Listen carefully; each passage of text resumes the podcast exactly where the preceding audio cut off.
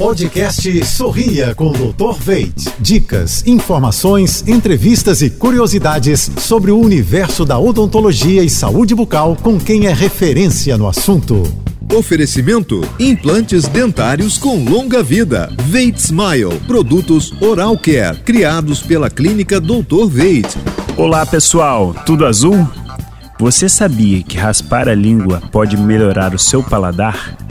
Isso acontece porque quando a nossa língua está livre da saburra lingual, as papilas ficam mais sensíveis ao sabor.